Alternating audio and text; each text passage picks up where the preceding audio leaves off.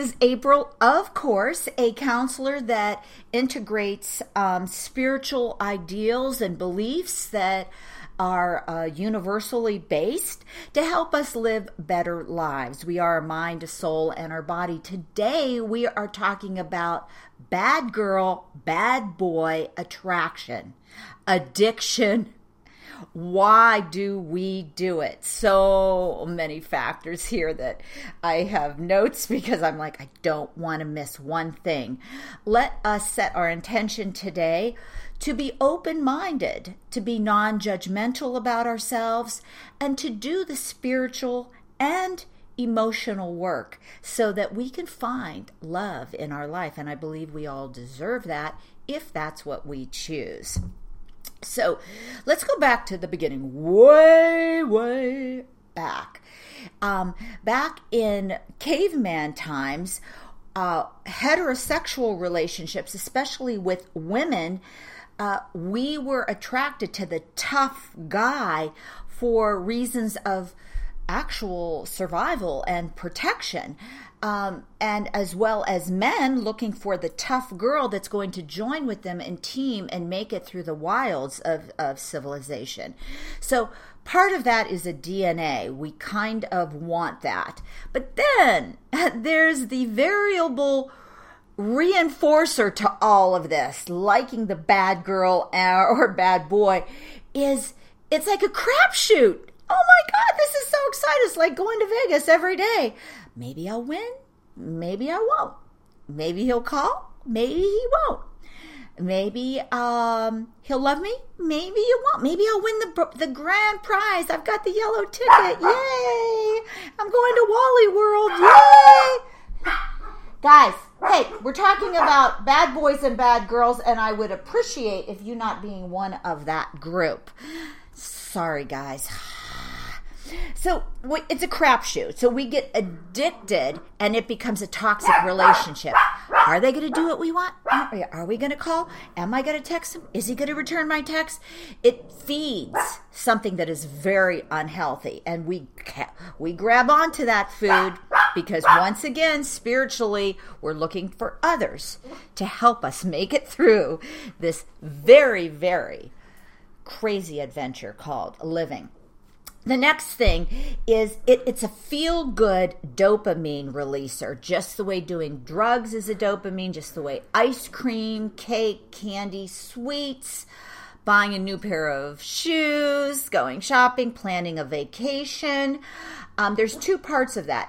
When we are um, in a drama-filled relationship, it's exciting. It's like, holy hell, I'm going out with him. He could have been out with anyone, and he chose me. She was a biatch all week, and now all of a sudden she called, and she's sweet, and she wants to go to lunch. So it becomes uh, addicted to drama. Once again, not a good relationship. Also, future addiction. Something to look forward to. You know, when you're a kid, every day you're looking for summer vacation and it seems like forever, but when it gets out and you break out of school, you're like, yay, I'm out, I'm free.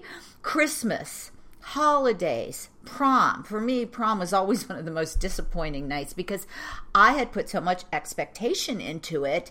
And, you know, high expectations can, for some, for some of us at least, uh, um, never live up to the actual event. So we have added that. So we have the dopamine release, the addiction to toxic relationships, the crapshoot. We never know what's going to be. It's called variable reinforcement. I'm going into actual counseling terms here. And um, addiction to the future. Now, let's go back to our innate beliefs. Now, that's uh, the conscious messages we are getting um, from birth on, and maybe even before that, carried through D N A. We have this belief that the more difficult something is to achieve, the more value it holds for us. So, um, uh, and, and we all think of that, you know, if you go to a store and you get something really great for, you know, and it's cheap, that's why we like all these designer bags. It's hard to get. Only a few people have it. and they up those prices and prices because there's something in our mind that says the more difficult it is to get a man, a woman, a purse, a car, a Porsche, um, uh, anything, a high-end five-star restaurant, the much better it should be. Now, I have eaten at a lot of great restaurants that weren't five-star, and I've had some crappy, crappy dinners at five-star restaurants. So I know in my mind that that's not the case, but we are so programmed, you know, getting the, the grand prize has to be hard or it's worthless to us. Okay, next, there's a deep-seated belief that, um, and I, I this is my problem, oh my God, that people who are safe and predictable must be boring. It's like, oh my God, you love me. Oh my God, you just love me? Like, I didn't have to work for this? I didn't have to do anything? You know, and on a, on a other level, it may be a, attached to our feelings of self-esteem that, why would you just like me? Well, maybe they just like you. There are people that just are going to like you, okay? And boring and safe sometimes is the most peaceful, wonderful kind of relationship there is to have. And maybe the one that you've been looking for and you're blinded by D N A, reinforcing. Also, let's go back to childhood. Most of us like grew up in a lot of drama. We are like the divorced generation, at least my generation is. And unless there's fighting or chaos, then something doesn't seem right. Okay, it, it's just not right. There's no fighting here. He's not fighting with me. He's not manipulating me with money. He is not keeping me on my toes. Hmm, maybe that's not love. Once again, childhood, early trauma. I'm telling you, and I'll say it, I've said it before and I'll say it again, Sigmund Freud wasn't all that wrong about early childhood environment. Next, um, the manipulation factor. Some of these people, not everyone you meet is going to be nice. Not everyone you meet is going to tell the truth. If you want to look for a person that's going to drive you crazy, they often come off as very safe and kind and loving. There's a lot, a lot, a lot, a lot, a lot, a lot of fabulous looking people who are wonderful at manipulation, who have their own needs and they're not your needs and they're not in your best interest. On a spiritual level too, um, I think we have forgotten who we are. We are wonderful. Um, we do not need actually anybody to fulfill us. Everything we need is already here. This feeling of lack comes from being on this planet and not being with in our heavenly source, wherever that is, and feeling that oneness. Uh, a lot of us have not done our work.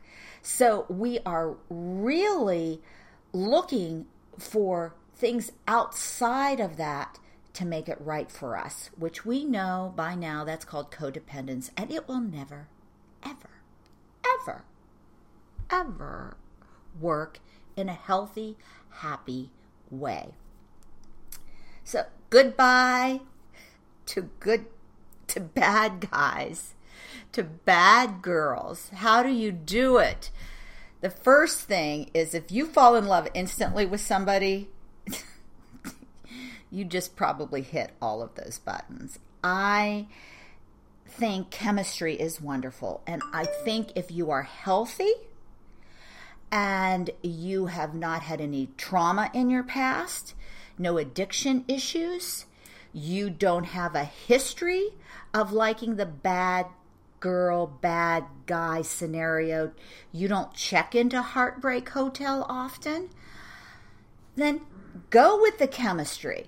But I would say most of us, when I get that chemistry, I'm like, whoa, I just got hit in the head with all of my weaknesses, all of my emotional flaws, and all of the things I need to work on. Now, I can choose to work on that with a person, or I can choose to get my act together and maybe not have to work on it anymore and find a real playmate, someone who meets me on my level, not because they need me, but because they enjoy me. I enjoy being here with you. I have a new book that explains more how childhood trauma, addiction, um, molestation, adultery can be passed on from one generation to another. It becomes part of our life story, and we relive it over and over to prove our story correct, even though it is deeply flawed. You are not flawed. Let me end this session with my daily sign-off. Visit me, april kirkwood dot com, or email me, aprilofcourse at gmail dot com. You're listening to April of Course series of love, relationships, and anything else your little heart wants to talk about. I love you. I praise you. I appreciate you. You are God's child. Great things happen to you. Nothing can stop it. I will be blogging about this more on my website. Stay well, my friend. Thank you for sharing this time with me. It's truly an honor.